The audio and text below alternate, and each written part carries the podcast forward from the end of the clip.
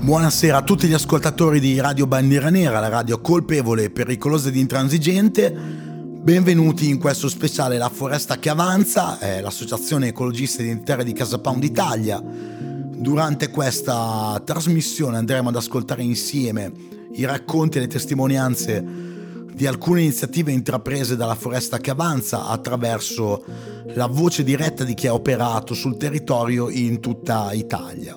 Buon proseguimento di ascolto.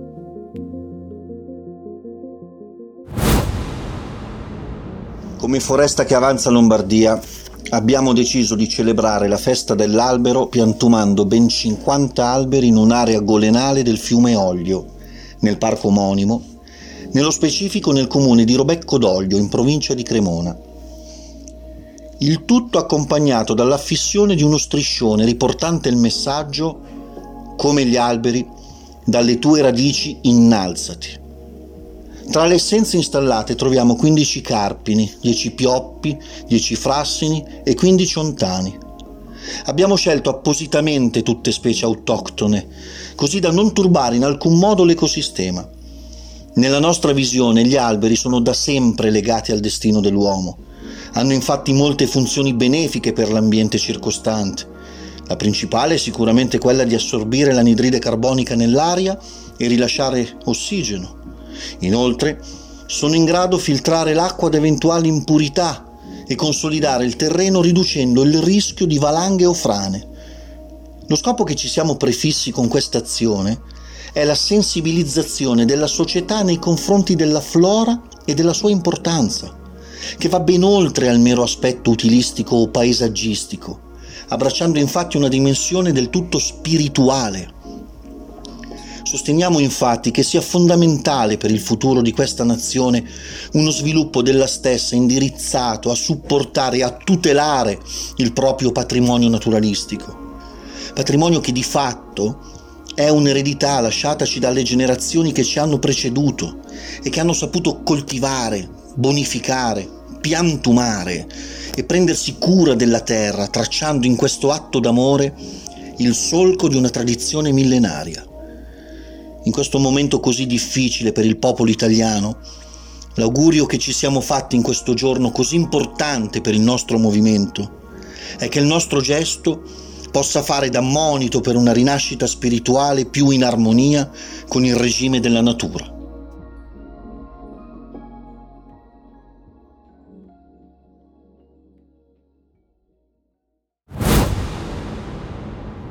Sono anni che la foresta che avanza documenta lo stato di degrado e abbandono in cui versa la pineta di Castelfusano e con le nostre azioni ci poniamo sia l'obiettivo di migliorare nel nostro piccolo alcune aree della pineta, ma soprattutto di stimolare l'attenzione delle istituzioni capitoline e delle associazioni ad esse legate, affinché venga affrontato il problema con la serietà e i mezzi necessari. Prima di tutto mi sembra doveroso fare qualche cenno storico sulla storia più recente della Pineta.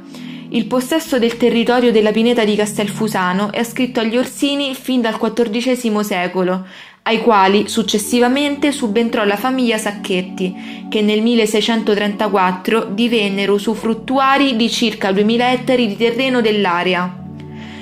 In seguito, nel 1713, avviarono un'opera importante di forestazione, ricoprendo l'area di circa 7.000 pini domestici e numerosissimi lecci e pioppi. In seguito i Sacchetti vendettero il tutto ad Agostino Chigi nel 1755, il quale a sua volta lo vendette al governatorato di Roma, che nel 1933 aprì le porte al pubblico finalmente ed è proprio durante il fascismo che vennero portate a termine le opere di bonifica delle zone paludose e malariche cominciate addirittura nell'Ottocento. Dopo la guerra, nel 1980, la regione Lazio ne ha fatto un parco urbano ed infine nel 1996 è stato annesso nella riserva naturale del litorale romano. Purtroppo, nell'estate del 2000, circa 3.000 ettari di pineta sono stati distrutti da un grave incendio, ma non è l'unico. Infatti, negli ultimi anni sono numerosi gli incendi che si sono susseguiti, provocando importanti deforestazioni e compromettendo di conseguenza grandi aree del nostro polmone verde. Tuttavia gli incendi non sono l'unica problematica che affligge la pineta. Infatti basta addentrarsi anche di pochi metri all'interno e fare una passeggiata per vedere con i propri occhi il degrado presente. Appunto, sono ormai anni che la foresta che avanza svolge sopralluoghi all'interno di diverse aree della pineta, come ad esempio la zona di Castelfusano, delle Acque Rosse, la pineta di Procoio e in tutti i casi sono state rilevate situazioni analoghe rifiuti di vario genere come bottiglie di vetro, scatole di plastica, cartacce, indumenti, fuste interrate di materiali potenzialmente nocivi. Batterie e altri oggetti capaci di scaricare nel terreno sostanze tossiche, ma soprattutto insediamenti abusivi e baraccopoli, con tutto ciò che ne consegue e che spesso vanno anche a fuoco. Anche i punti di ristoro in cui fino a qualche anno fa le famiglie potevano organizzare picnic e trascorrere le giornate all'aperto non sono più usufruibili. Tutto ciò ovviamente ha reso di fatto alcune aree della pineta una discarica a cielo aperto. Ciò che ci preme di più è che venga evitato lo scoppio di altri incendi, dovuti sia all'utilizzo maldestro di bombole al gas, elettrodomestici, candele di cera sia dovuti all'azione di piromani. Per questo motivo sollecitiamo le istituzioni, dal sindaco di Roma Gualtieri al presidente del decimo municipio Falconi, affinché vengano istituiti dei servizi di vigilanza che siano continui, non solo per il periodo seguente ad un incendio. Cosa che fino ad ora non è stata fatta, ma anzi il contrario, dal momento che il comune disincentiva anche le opere di volontariato.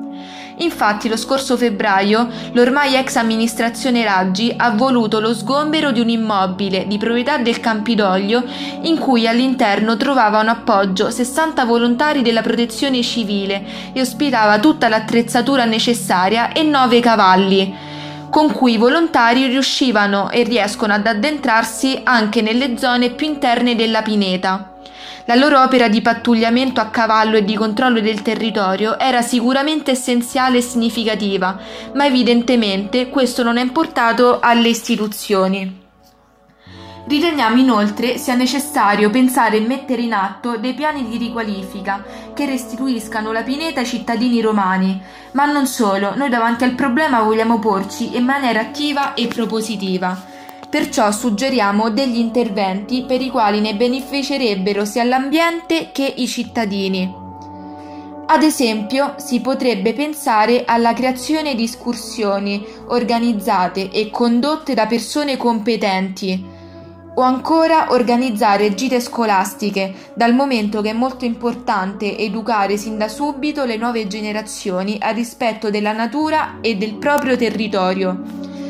Inoltre, dal momento che, come dicevamo prima, i punti di ristoro sono resi non usufruibili, si potrebbero allestire delle aree attrezzate a pagamento per la gestione e manutenzione, con barbecue e raccolta differenziata. Chiaramente queste sono solo alcune piccole idee per la riqualificazione della pineta, che di certo non si esaurisce così. Riteniamo che lo stato di degrado e abbandono sia davvero vergognoso e ci auguriamo che con le nostre azioni e le nostre sollecitazioni, che saranno continue, costringeranno le istituzioni ad intervenire in maniera seria sulla questione, dato che al momento l'indifferenza dei politici è preoccupante, se non durante i periodi di campagna elettorale, quando della Pineta sembra interessare a tutti.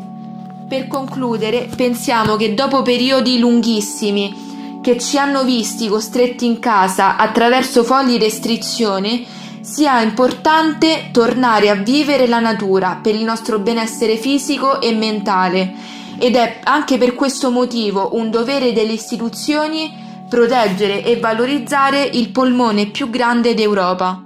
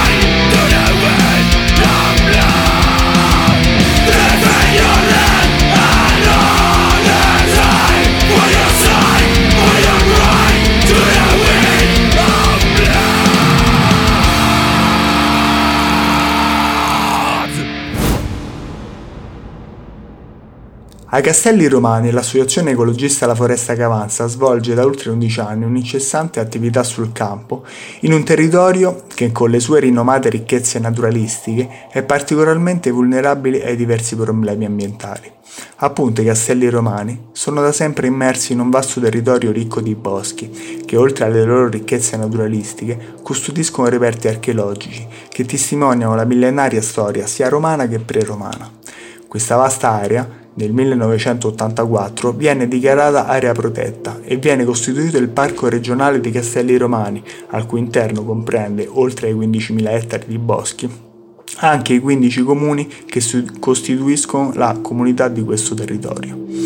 Sono quindi 35 anni che questo territorio è messo sotto la tutela della Regione Lazio, che tramite la sua emanazione locale, appunto l'ente parco, ha o avrebbe, come vedremo, il compito di tutelare l'area protetta, come leggiamo chiaramente nella legge regionale numero 29 del 1997, la quale, tra le varie finalità della Regione Lazio in, maniera, in materia di gestione delle aree protette, presenta quella di, leggo testualmente, garantire e promuovere la conservazione e la valorizzazione delle aree protette, nonché il recupero e il restauro ambientale dei siti degradati. Nonostante queste responsabilità istituzionali nei confronti del territorio, però, almeno da un paio di decenni riscontriamo ai castelli romani, ma in realtà è un problema a livello nazionale, il proliferare crescente ed inarrestabile del fenomeno dello sversamento abusivo di rifiuti nelle aree verdi. Durante un'escursione presso i nostri sentieri, infatti, non è affatto difficile imbattersi in cumuli sparsi di rifiuti di ogni genere, che vanno dalla semplice immondizia domestica a rifiuti più complessi ed ingombranti, come elettrodomestici, scarti di lavorazioni edili o addirittura automobili. Non sono rari, ahimè, anche rifiuti molto pericolosi, come ad esempio guaine, batterie di automobili, le quali con l'usura sprigionano pericolose sostanze chimiche, e spesso anche pannelli di amianto, famoso per essere estremamente cancerogeno per chi lo avvicina, soprattutto in un contesto di abbandono, dove è particolarmente esposto agli agenti atmosferici che ne deteriorano la struttura sprigionando nell'aria le pericolose fibre. Questo fenomeno è da attribuire a vari fattori, tra i quali in primis l'inciviltà di una parte della popolazione che sembra non avere nessun sentimento di appartenenza e rispetto del proprio territorio, quindi cittadini che per motivi abitativi o magari per semplice perigrizia nello smaltire correttamente i rifiuti preferiscono la via dell'abbandono.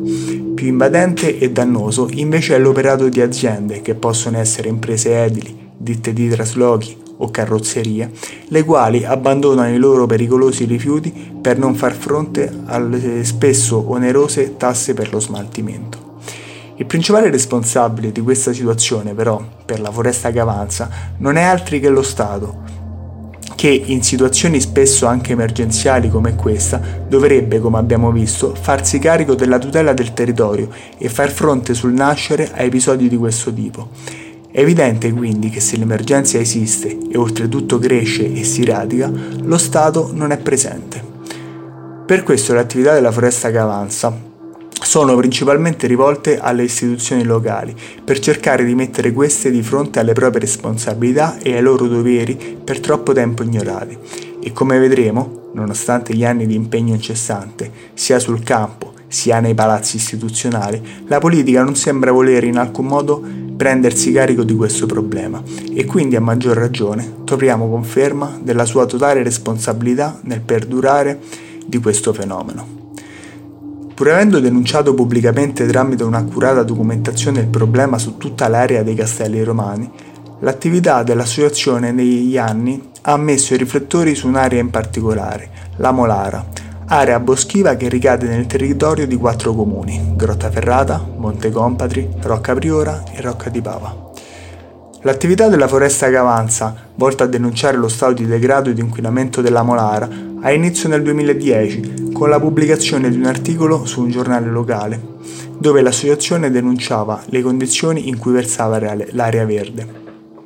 A questo seguì la risposta dell'allora sindaco di Grottaferrata, il quale sosteneva di aver trovato i responsabili dell'abbandono dei rifiuti e che avrebbe prontamente provveduto alla loro rimozione. Dopo qualche mese l'associazione torna alla Molara per verificare l'efficacia dell'operato del sindaco, ma trova la stessa situazione che era stata denunciata.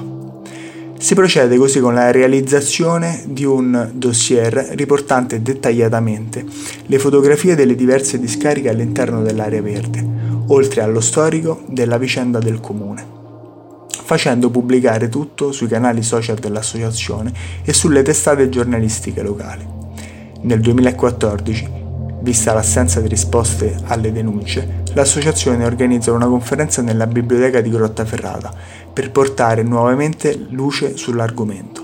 A questa interviene anche il sindaco di allora, che si dichiara disponibile a venire incontro alle richieste di riqualifica e valorizzazione dell'area. Anche queste promesse si riveleranno inconcludenti. Dopo un paio d'anni, nel febbraio 2016, visto il perdurare del disinteresse da parte delle istituzioni sul tema, l'associazione torna nell'area verde e realizza un video dove mostra più chiaramente come la situazione non sia cambiata ma addirittura peggiorata. Seguirà a questo una nuova conferenza pubblica presso l'edizione della Fiera Internazionale di Grottaferrata di quell'anno.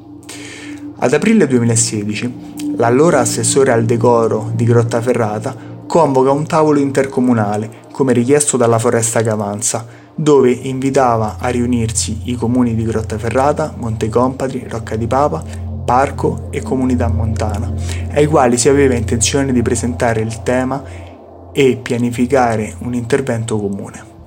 Anche in questo caso, da parte delle istituzioni non è arrivata nessuna risposta di partecipazione. A marzo 2017, dopo alcune polemiche tra l'associazione e il parco, finalmente l'ente riceve i militanti della foresta che avanza e dal proficuo incontro nasce la volontà reciproca di collaborare e intraprendere un progetto che punti a risolvere definitivamente la situazione.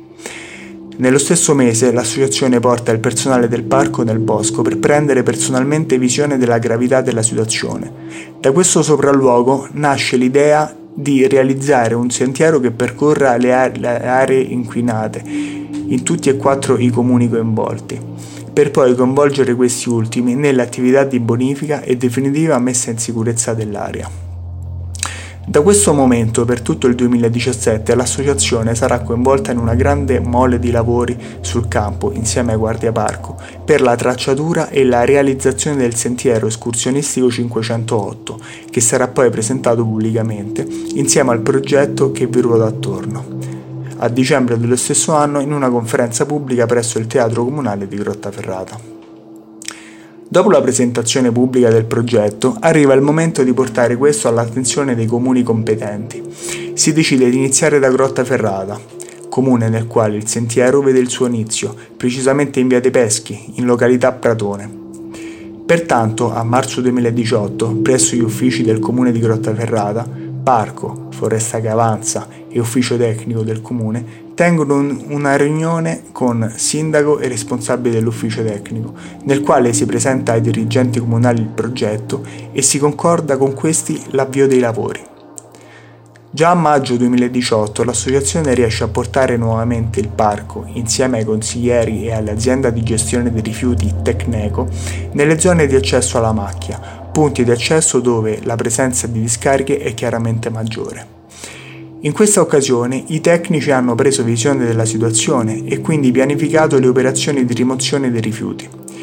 Il 10 febbraio 2019, dopo mesi di attesa della macchina burocratica comunale, i militanti della Foresta che avanza si sono adoperati nello smistamento e nella sistemazione in cumuli dei rifiuti presenti, per permettere così alla Tecneco di eseguire la valutazione e il piano di intervento da presentare al Comune per l'approvazione. Il 16 marzo 2019 viene comunicata l'approvazione del piano di bonifica delle aree di competenza del Comune di Grottaferrata. A questo sarebbe poi seguita la messa in sicurezza con l'installazione di fototrappoli e l'ostacolo all'accesso di automezzi alla macchia. Il 20 marzo 2019 si ha l'inizio concreto delle operazioni di bonifica nella zona di Via dei Peschi, che l'associazione può quindi annunciare a mezzo stampa come primo traguardo tangibile. Si approfitta per annunciare anche la data del 30 marzo, come data di inaugurazione del sentiero proprio in via dei Peschi, data entro la quale viene garantito dal comune che sarà completata la bonifica e l'installazione delle sbarre nei punti d'accesso, oltre che l'installazione delle fototrappole da parte del parco. Il 30 marzo 2019, dopo la, presenza, la presentazione del progetto nella sala consilare del comune di Grottaferrata, alla presenza delle principali personalità di comune, parco e comunità montana, lo stesso giorno l'associazione è protagonista del taglio del nastro e quindi dell'inaugurazione del sentiero. È da specificare che la situazione quel giorno era ben diversa da quella promessa. Vi era solo una sbarra ed un cartello illustrativo nel punto esatto della cerimonia, ma delle centinaia di rifiuti da rimuovere era stata tolta solo una misera decina di tonnellate e delle fototrappole non si sapeva nulla.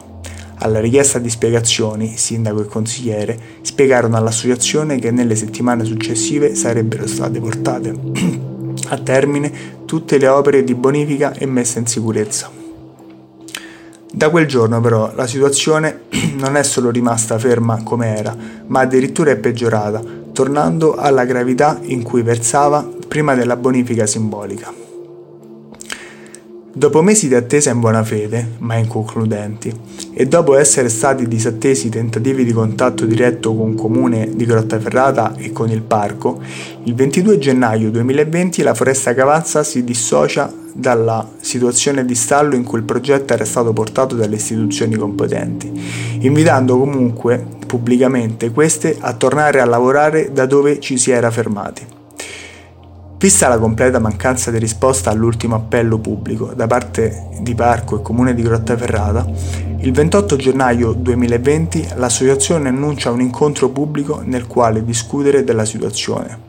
L'incontro si sarebbe tenuto a Grottaferrata il 6 febbraio 2020 presso la sede del Circolo Vulcano, con la collaborazione di un docente universitario in economia dell'ambiente e del territorio, che avrebbe analizzato la situazione e dato la propria consulenza. A questo incontro l'associazione ha invitato a partecipare cittadini, parco e sindaco di Grottaferrata, ma ovviamente ult- degli ultimi due non c'è stata traccia. È stata invece notevole la partecipazione dei cittadini. Il 26 febbraio 2020 la Foresta Gavanza presenta la prima attività sul campo completamente autonoma dopo anni, ovvero la realizzazione di un enorme dossier dettagliatissimo, aggiornato e completo di foto, descrizioni e coordinate GPS di tutta la situazione contemporanea delle discariche abusive all'interno della Molara. Il documento è stato protocollato presso gli uffici di tutte le istituzioni competenti, tra cui Regione Lazio, Ministero dell'Ambiente e le istituzioni locali come Parco e i quattro comuni interessati.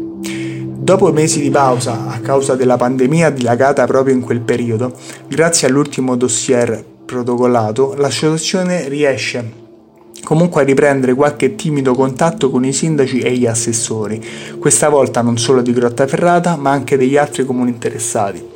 Questi ultimi co- contatti con le varie dirigenze comunali, malgrado le solide iniziali promesse e costruttive, si sono nei mesi successivi rivelati inconcludenti e non hanno portato anche questa volta da nessuna parte.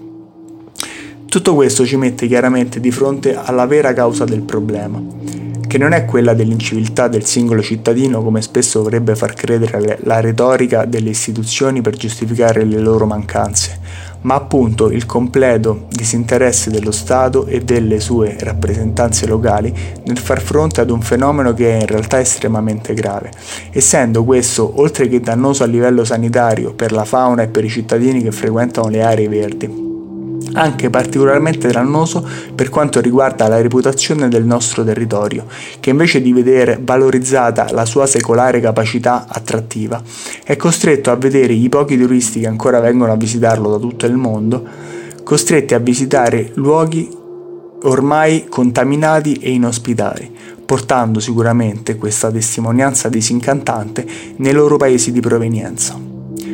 Nonostante questa esperienza e la triste realtà alla quale ci ha portati, La foresta che avanza non ha ovviamente nessuna intenzione di indietreggiare di un passo ed è fermamente intenzionata a dire che la sua attività sarà comunque indefessa e continuerà a portare questo problema davanti agli occhi di chi non vuole vederlo, fino al giorno che sia della sua completa soluzione, che come è chiaro può avvenire esclusivamente con una politica di educazione al rispetto e all'appartenenza ad un territorio, all'installazione di ostacoli all'accesso carrabile non autorizzato alle aree protette e all'installazione permanente di fototrappole che vigilano sui luoghi dove è difficile il costante pattugliamento. Insomma, la soluzione al problema è come sempre il ritorno dello Stato a governare il proprio territorio e a tutelare i suoi cittadini.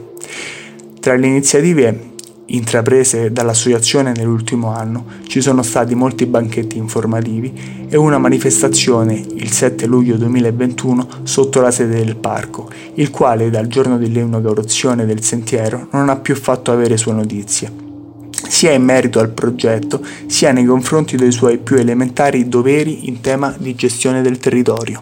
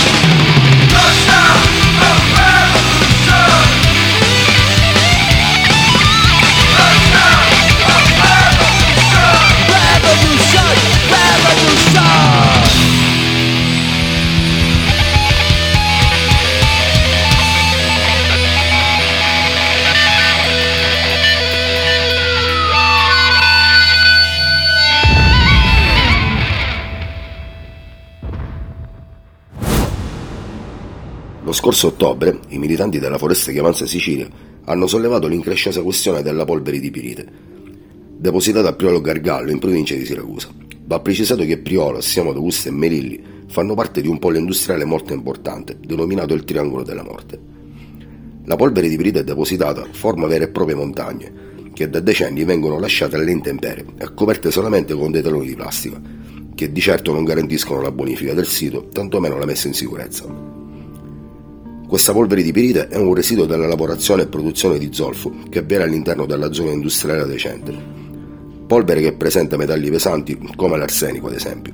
Esiste un contenzioso che si protrae da oltre vent'anni tra l'azienda che fu incaricata dello smaltimento e le amministrazioni comunali precedenti e quelle attuali. Situazione che si fa ancora più raccapricciante se si considera che nel raggio di pochi chilometri vi è una riserva naturale di prestigio, chilometri di stabilimenti balneari affollati nel periodo estivo, Tapsus, il sito protostorico più importante della Sicilia, e naturalmente il centro abitato di Priolo Gargallo. Un altro aspetto che indigna molto è quello delle richieste di fondi europei, che arrivano e spariscono nel nulla.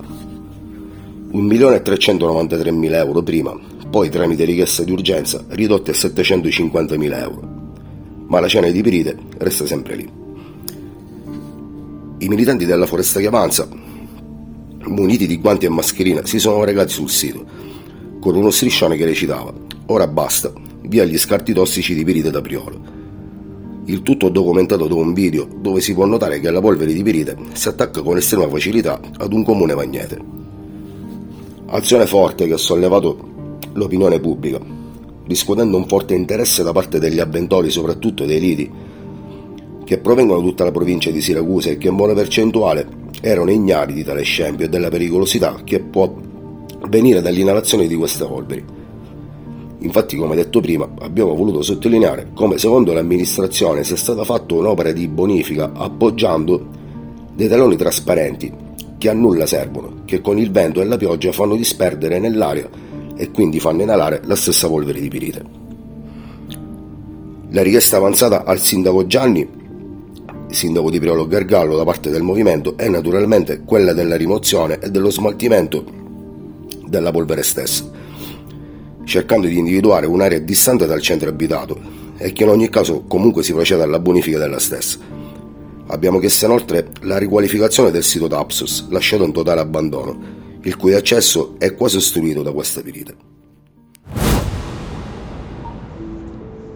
Da sempre protagonista della fantasia dei salernitani, il Colle Bellara o Bellaria è uno dei punti più panoramici della città, che permette di abbracciare con lo sguardo quasi tutti i quartieri di Salerno. Esso è stato denominato dai salernitani Mazzo della Signora, devolgarizzato poi in Masso della Signora, per via delle forme che assume guardandolo dalle colline di Giovi, che assomiglia alle sinuose curve di una bella donna. È da mozzare il fiato la vista che è possibile godere dal Colle Bellara. Chiunque da qui si affacci su Salerno non riesce più a staccare gli occhi dallo straordinario panorama del quale è possibile ammirare il golfo di Salerno, i Monti Lattari, la costiera, la piana del Sele fino a Punta Ligosa. Anticamente collegato col promontorio del Forte La Carnale, delimitando a sud la valle dell'Irno, alle spalle è caratterizzato dalla sua immensa pineta che si unisce ai boschi di Giovi, popolata da una fauna endemica di volpi, cinghiali, ricci e molte specie di uccelli. Negli anni 70, ai piedi del colle, si è vista un'edificazione massiva, in particolare nel rione di Salabagnano. Ma la storia di questo colle va ben più indietro con gli anni, sino al secondo conflitto mondiale.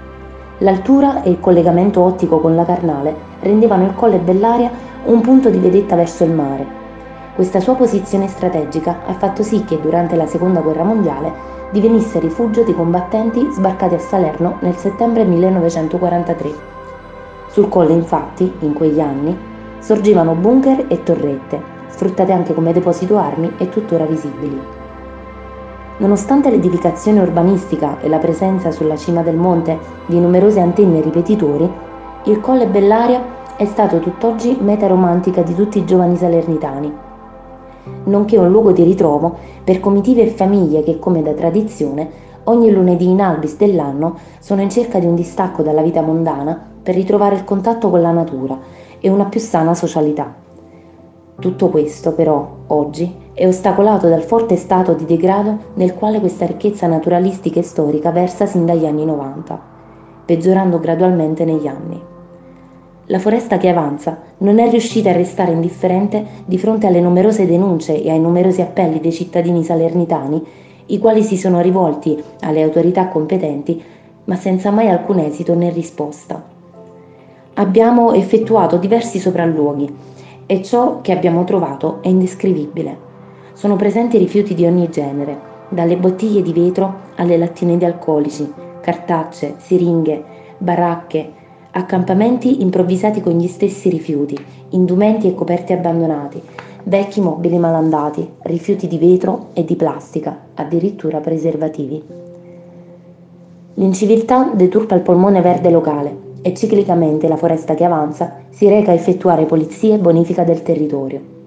L'ultima è stata fatta il 2 maggio del 2021.